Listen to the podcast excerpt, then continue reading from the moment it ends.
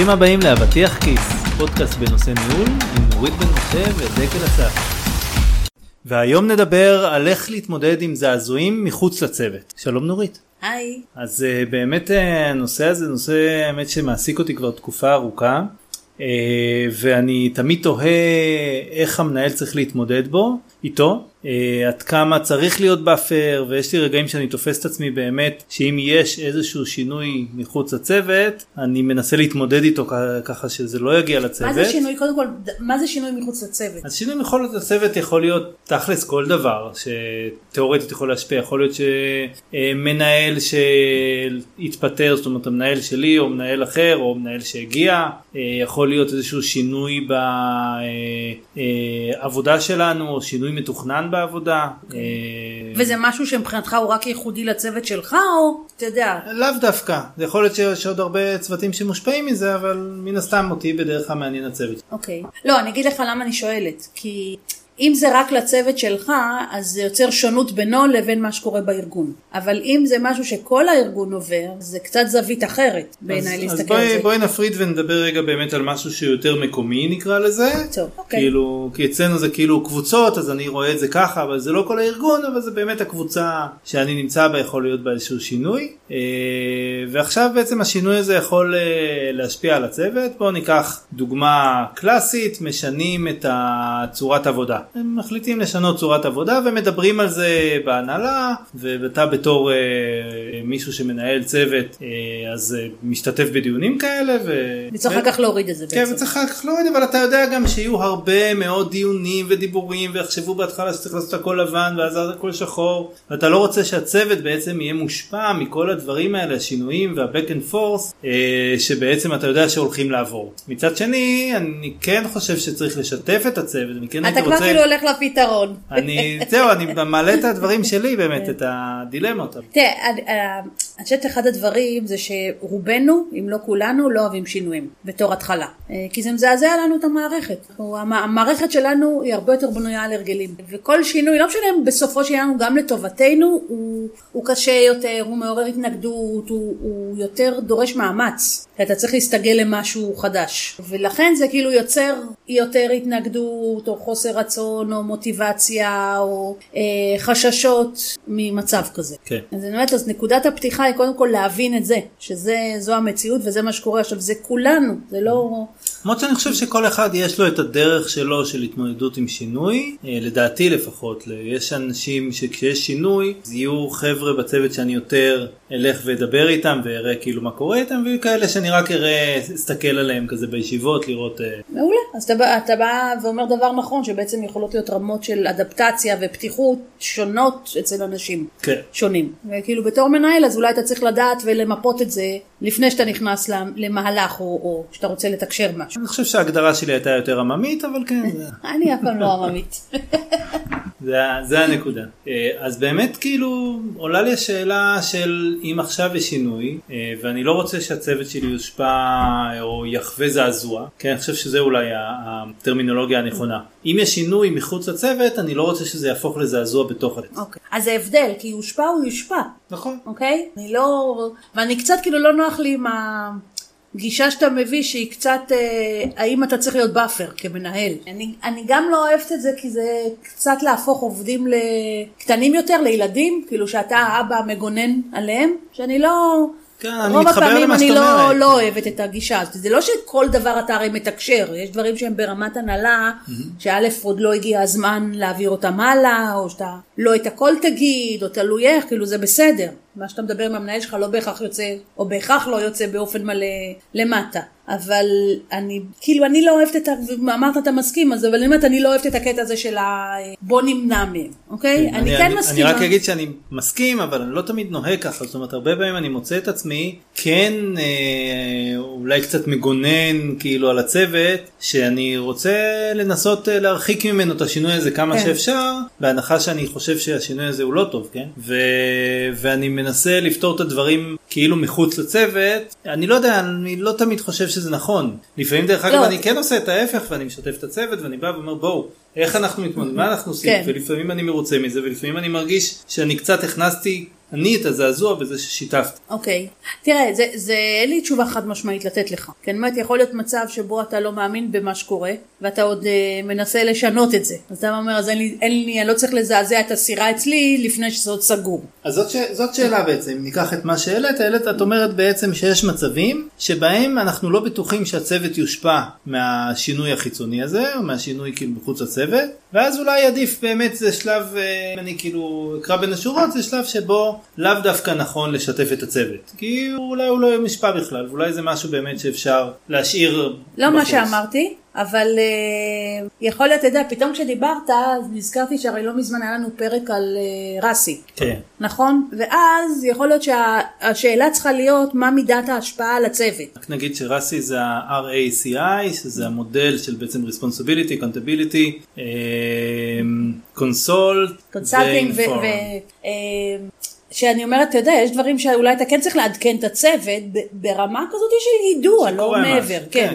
אה, יש דברים שיכול להיות שאתה כן צריך להגיד, כי רמת ההשפעה על הצוות תהיה הרבה יותר גדולה. אז אתה כן רוצה להכין את הצוות. עכשיו, מה שאני התכוונתי זה, האם השלב שבו הנושא נמצא הוא עוד לא בשל לאקסקיושן, הוא עוד בדיונים, הוא עוד בשלב העיצוב, זאת אומרת אתה יודע שיש יש כוונה להחליף עכשיו אה, שיטת עבודה, אבל עוד לא סגורים ועוד לא ידועים, אז לפעמים אולי עדיף, אתה יודע, לא, לא בהכרח ישר לרוץ ולספר. מצד שני, לפעמים גם, אתה יודע, בארגונים דברים מתחילים אה, לזלוג יותר מהר ממה שאתה חושב, אה, ואז זה שלא אומרים גם מייצר זעזועים. כי זה לפעמים יותר גרוע, שלא אומרים, שאתה שומע דרך אגב, שאתה כן. יודע, זה נוחת על האנשים לא באופן שאתה הצבת את המסר, אלא זה התחיל להגיע. אז מצד אחד צריך להבין האם הדברים שאתה לא חושף עם הצוות לא עלולים להגיע אליהם בכל מקרה ואז עדיף לך כבר אתה להיות זה שמדבר אליהם. כן, זה בהחלט אני אבל חושבת. אני רוצה קצת לאתגר. יאללה. אה, אז בעצם כאילו מדובר באיזשהו שינוי אז אה, רוצים אה, לשנות את, ה, את השיטת עבודה אמרתי אבל מתלבטים בין אה, חמש שיטות. לא חמש נגיד שלוש בשביל אוקיי. הדיוק. ובאמת אני יודע שהצוות יש בו דעות מגוונות ואנשים שהם אה, כל אחד אה, יכול למשוך אולי לכיוונים אחרים. אה, אז מצד אחד כאילו יש לי כאן איזושהי דילמה. האם אני בא ואני מדבר עם הצוות ואז מברר איתו מה השיטה הכי טובה ואיזה מה האסטרטגיה שלנו גם אולי לגבי איך אנחנו לאן אנחנו רוצים ללכת? אה, או שאני אומר וואלה אני מכיר את הצוות אני אכוון לאן שנראה לי. זה בשליטתך אה, להחליט אה, זה? באיזה שיטה הולכים לעבוד? אז קודם כל אני תמיד מאמין שהכל בשליטתי. אוקיי. אה, לא, אבל תכלס, אתה יודע, אם החליטו, סתם כדוגמה, החליטו בכל הארגון שעכשיו עוברים למתודות יותר אג'יליות. זה לא בשליטתך בדיוק. לא, אבל כאן הצגתי מצב שיש שלוש שיטות שהם חושבים עליהן. אוקיי. זאת אומרת, אז יש איזושהי דילמה, ואני חלק מהאנשים שיושבים בשולחן. אולי לא מקבל את ההחלטה הסופית, אבל אני תמיד חושב שיש לי איך להשפיע, גם תמיד אוקיי. אפשר לדבר למה עם זה, לא אז לדבר עם ללכת זה. ו... ו- דווקא במקרה הזה זה נשמע לי כאילו, ודיברנו על מנהיגות השתתפותית בזמנו, דווקא יכול להיות מעניין לשמוע, אז- אתה יודע, אתה לא אומר להם אתם צריכים להחליט עכשיו, אבל אתה יכול לבוא בגישה, לבוא ולהגיד, תראו, זה, יש מחשבה כזאת, עוד לא מגובשת, ומעניין אותי לשמוע את ה... לקבל אינפוטים מ- מ- מכם, שבסופו של עניין זה יפגוש אתכם, אתם תצטרכו לאמץ, לראות אולי יש דברים שאני לא חושב עליהם, או, או חשוב להביא את הקול הזה. של האנשים שהולכים לעשות בהיבט מסוים, להביא אותו חזרה למקבלי ההחלטות. אז כאן אני רוצה להעלות כמה דברים שבאמת אה, שווה אני חושב אה, לחשוב עליהם כשעושים מהלך כזה אה, וזה שיכול להיות שחלק מהאנשים יתבאסו שהם לא בשולחנות שם ומביעים את העמדה שלהם כי מאוד מעניין אותם לשמוע על מתודולוגיות עבודה ואז בזה שאתה פותח את זה הם בכלל מתבאסים שהם צריכים לדבר איתך ולא עם אנשים אחרים. כן. נוצר איזשהו ברוקן פון אולי.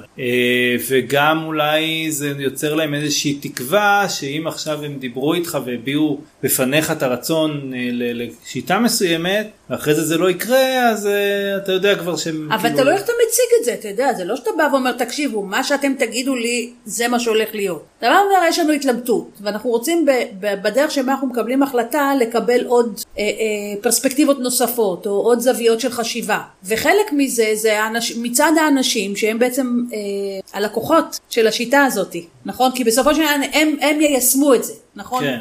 אז אתה רוצה לדעת מה דעתם על שיטות כאלה ואחרות, מה הם רואים בתור uh, הדברים הטובים שיקרו, ואולי גם מה הם רואים בתור קשיים, או סרבול, או, או דווקא הרעה של התהליך שישפיע על כל מיני דברים. אז פה עכשיו כאילו... אם אתה בא ואומר זה הכיוון, זה מה, אני, אני קולט, אני כרגע רק מרכז את ה-say של האנשים השונים והולך להביא את זה הלאה, אז דווקא אני אומרת זה, זה ב...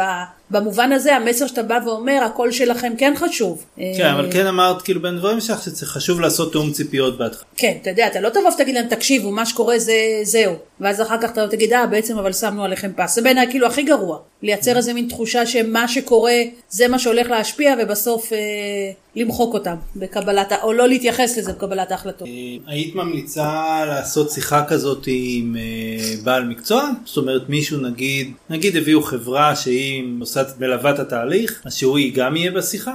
כן, הוא יכול לעשות לך מוגזם? פסיליטיישן של ה... יש הרבה טכניקות שמשתמשים, איך, איך אתה אוסף דעות שונות, איך אתה מאבד אותם, איך אתה גורם לאנשים לשתף באופן יותר מובנה וקונקרטי את הדברים. אז uh, בתור מישהי שהיא מנחה בעצמה, אני לא אגיד לך לא על כזה דבר. Uh, כי אני חושבת שזה גם לפעמים יכול לייצר שיחה ש... שהיא טיפה אחרת מאשר ה... Uh, תגיד, מה, מה דעתך על אה, זה וזה? כאילו קצת יותר לעומק. זה דורש מצד שני, אתה יודע, גם השאלה מה גודל האישו. כן. אתה יודע, אם זה באמת, עכשיו יש התלבטות על אה, שינוי שהוא יותר גדול, אז אתה כן רוצה רגע להקדיש את הזמן, לתת לאנשים לדבר, ולאסוף את הדעות האלה, ולראות איך זה משפיע עליך. הרי סך הכל זה, אתה יודע, זה מין חוכמת ההמונים, שתשב לנגד עיניך בקבלת ההחלטות, שגם אותה תוכל להביא הלאה. בכלל, תראה, אני חושבת שהמון פעמים אחד הדברים ש...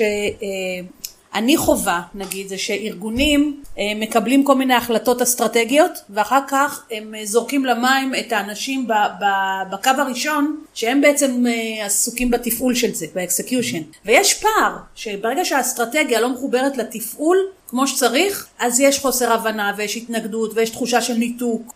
אנחנו לא מדברים פוליטיקה עכשיו. סתם. אף פעם לא, זהו.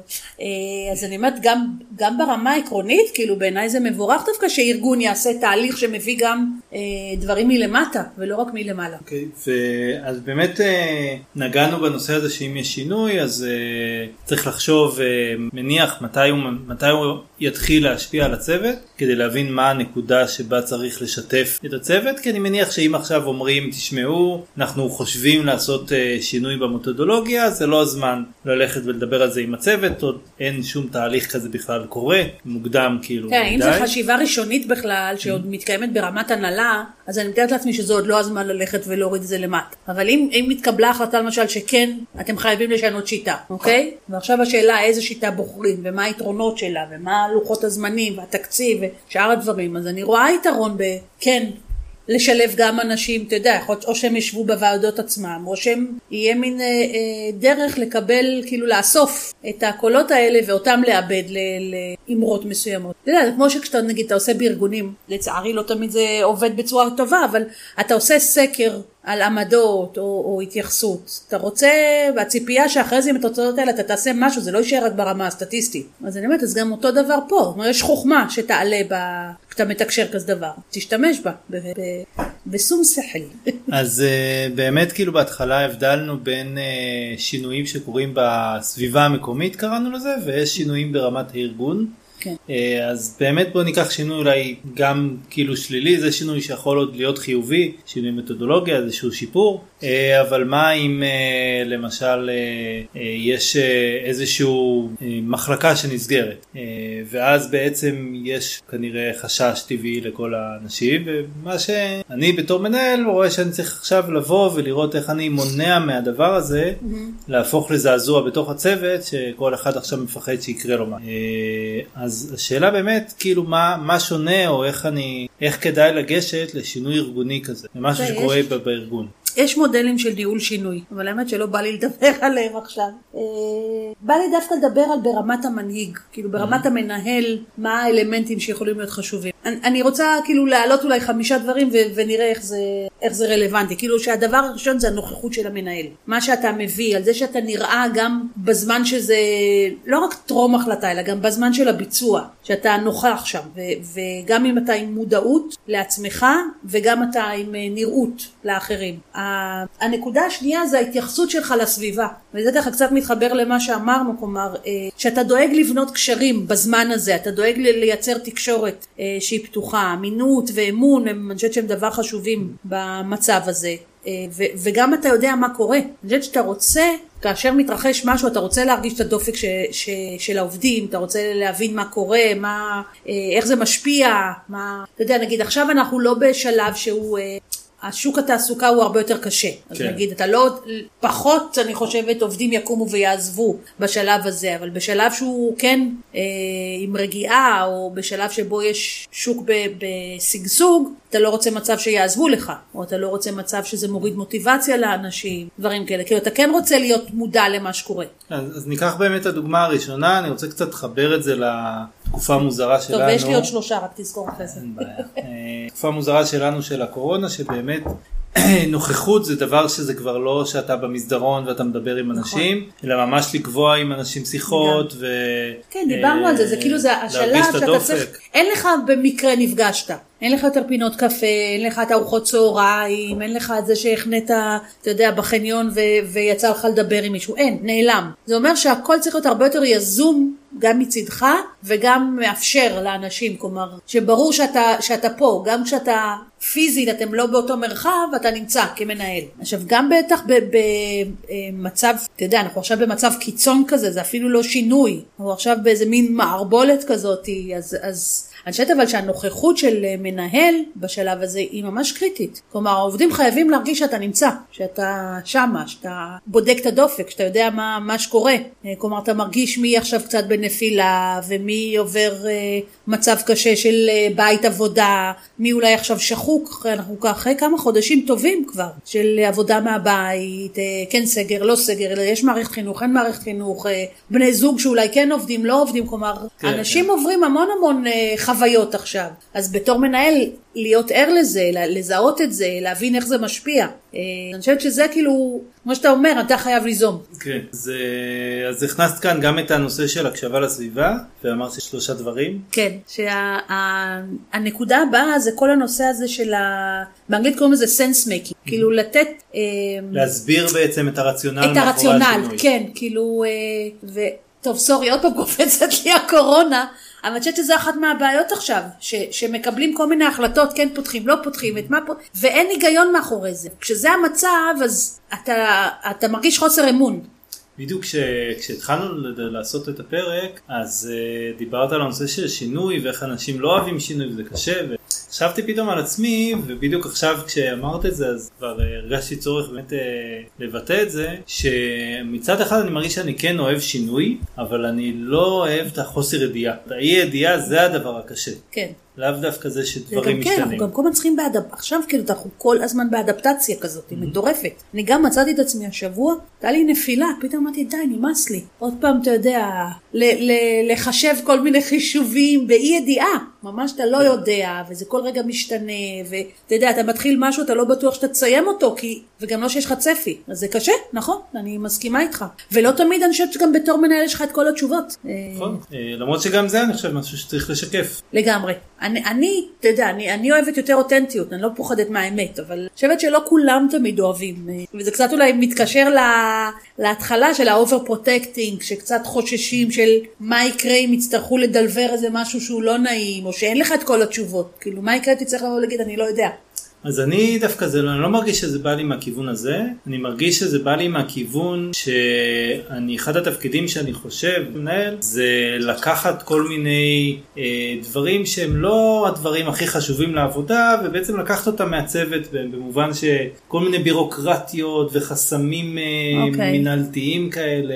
כאילו, להיות המאפשר. כן, כאילו למה שהצוות עכשיו יתחיל להתעסק בדברים כאלה ש, שלאף אחד אין כוח. זה בדיוק התפקיד של המנהל. אני, אוקיי. מטרה שלי זה לתת שירות בסוף לצוות, סבבה. שהוא יוכל לעבוד ולעשות את הדברים שהוא טוב בהם. וחלק מזה זה הדברים האלה, כל מיני שינויים שקורים מחוץ לצוות, שלצוות לא תמיד זה הדבר שהכי באמת מעניין אותו אם עכשיו אה, עברנו לעבוד עם תוכנת ניהול פרויקטים א' או ב'. הוא רוצה לעבוד. מה זה מעניין? זה משפיע או לא משפיע? אם זה לא זה- משפיע, אז זה גם לא מעניין אותם, בסדר? אלא אם כן יש מישהו, אני יודעת מה שהוא אה, אוהב. אה, אז זה יכול להשפיע, אבל זה לא הדבר שהצוות אז אתה עכשיו... תעדכן אה, אותם, זה- אז אתה תיתן איזה מין עדכון, רק שידעו, וזהו, זה, כן, אז זה לא אישו. שימי לב שאני כאן מחליט מה מעניין ומה לא. כאילו לא, יש אבל- כאן איזשהו אלמנט של פטרנליזם אוקיי. מול הצוות. בסדר, אבל תראה, זו בדיוק השאלה של... אני חושבת, יש הבדל בין עניין להשפעה. כאילו כשאני מס- מדברת על עניין, אני לוקחת את זה לכיוון של כמה זה ישפיע על כל אחד ואחת מהאנשים בתפקוד. בסדר? אם לא מעניין אותי שהחליפו את תוכנת הנוכחות עכשיו הארגונית, בסדר? אלא אם כן הפרוצדורה עכשיו השתנתה, וזה דורש ממני לעשות משהו אחר. אז אם כן אתה רוצה שאני אדע. עכשיו זה לא ביג אישו כזה, אתה יודע, אתה לא עכשיו צריך עכשיו לעשות, אבל אם אתה הולך לשנות שיטת עבודה, או אם פונים לשוק חדש, או משנים במשהו בטכנולוגיה, אז זה כן אה, רמת ההשפעה גדולה, אז גם רמת העניין גדולה. אוקיי, אז כאילו אז עוד פקטור שבאמת אנחנו מדברים עליו זה הנושא של כמה אה, משהו משפיע על הצוות. נכון, ואז אנחנו מדברים על זה. ואז במקום הזה, אז ה sense making הוא חשוב. כי אם מה שאתה הולך לדלבר, יש לו השפעה, אה, לטוב ולרע, בסדר? אבל אתה רוצה לתת לזה את המהות, למה עושים את זה, ומה התועלת, או מה, איך זה תורם, וזה לא סתם קורה, אתה יודע. או ש... אתה יודע, גם אני, אני כאילו חושבת עכשיו עוד פעם, זה מתחבר לי לקורונה, נגיד אם צריך לתקשר את זה, ש, שצריך לעשות קיצוצים בכוח אדם, אה, אז זה צריך להיות מחובר למשהו, כלומר למצב, ל- לזה שמנסים אה, לחסוך בעוד אנשים, ש... זה, זה לתקשר את ההיגיון, זה לתת את הרציונל מאחורי הדברים. אה, ואני חושבת שאז זה גם נותן כיוון. bun. כאילו ברגע שאתה נותן משמעות לשינוי הזה שקורה, זה הסביר. נותן כיוון, ואז זה מוביל לנקודה הרביעית, דקל, שזה בעצם הפעולה, כאילו האקשן שעושים. כי ברגע שהיית נוכח, בסדר?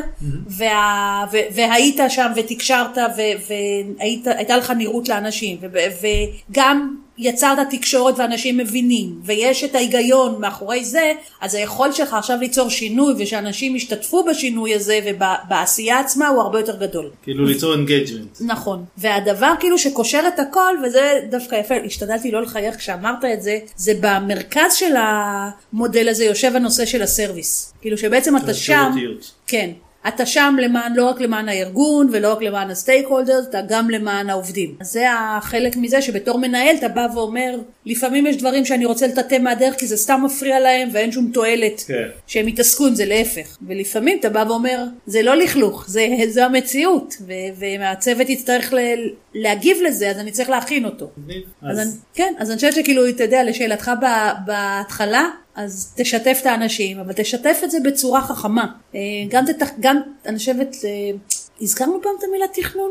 קצת. פעם, אולי איזה פעם שתיים. אה, אני חושבת כאילו לחשוב על, על השינוי הזה, על מי הוא הולך להשפיע, כמה הוא הולך להשפיע, מה יכולות להיות ההתנגדויות לכזה דבר, או מה היתרונות שאתה רוצה להביא, ואז יותר קל לך גם להחליט על הכיוון של המסר שלך, ואיך להעביר אותו, ו- ואיך אה, לגרום באמת ל engagement אצל האנשים. כן, מתוך הבנה באמת גם בתוך הצוות, כל אחד איך זה משפיע עליו, באיזה חוזק, ואז לפי זה אפשר להבין כמה אנרגיה צריך פרטנית בכל אחד. לנהל את זה. נכון. שזה, שזה בעצם חלק מהעניין של איך אתה עוזר לאנשים לעשות את האדפטציה. מגניב, נורית, תודה רבה. בכיף. ואתה יודע מה, עשית לי עכשיו רעיון, אני אעלה את המודל הזה עם אה, שאלות לאתר. ותודה רבה לכם, אתם יכולים אה, לשמוע עוד פרקים שלנו באתר nuritbm.com, תודה.